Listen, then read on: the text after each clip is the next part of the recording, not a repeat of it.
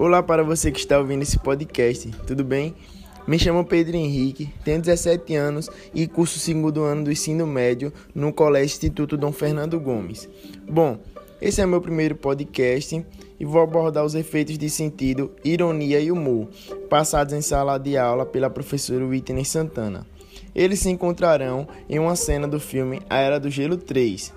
Bom, a história inicia depois que seus personagens Sid, Manny, Diego e o resto de seus amigos pré-históricos entram em um mundo misterioso para resgatar Sid, que tinha roubado alguns ovos de dinossauro. Durante a missão, eles encontram muitas criaturas, principalmente carnívoras famintas, incluindo o caçador de dinossauros chamado Buck.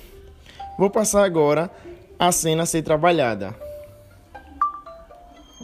Você foi morto?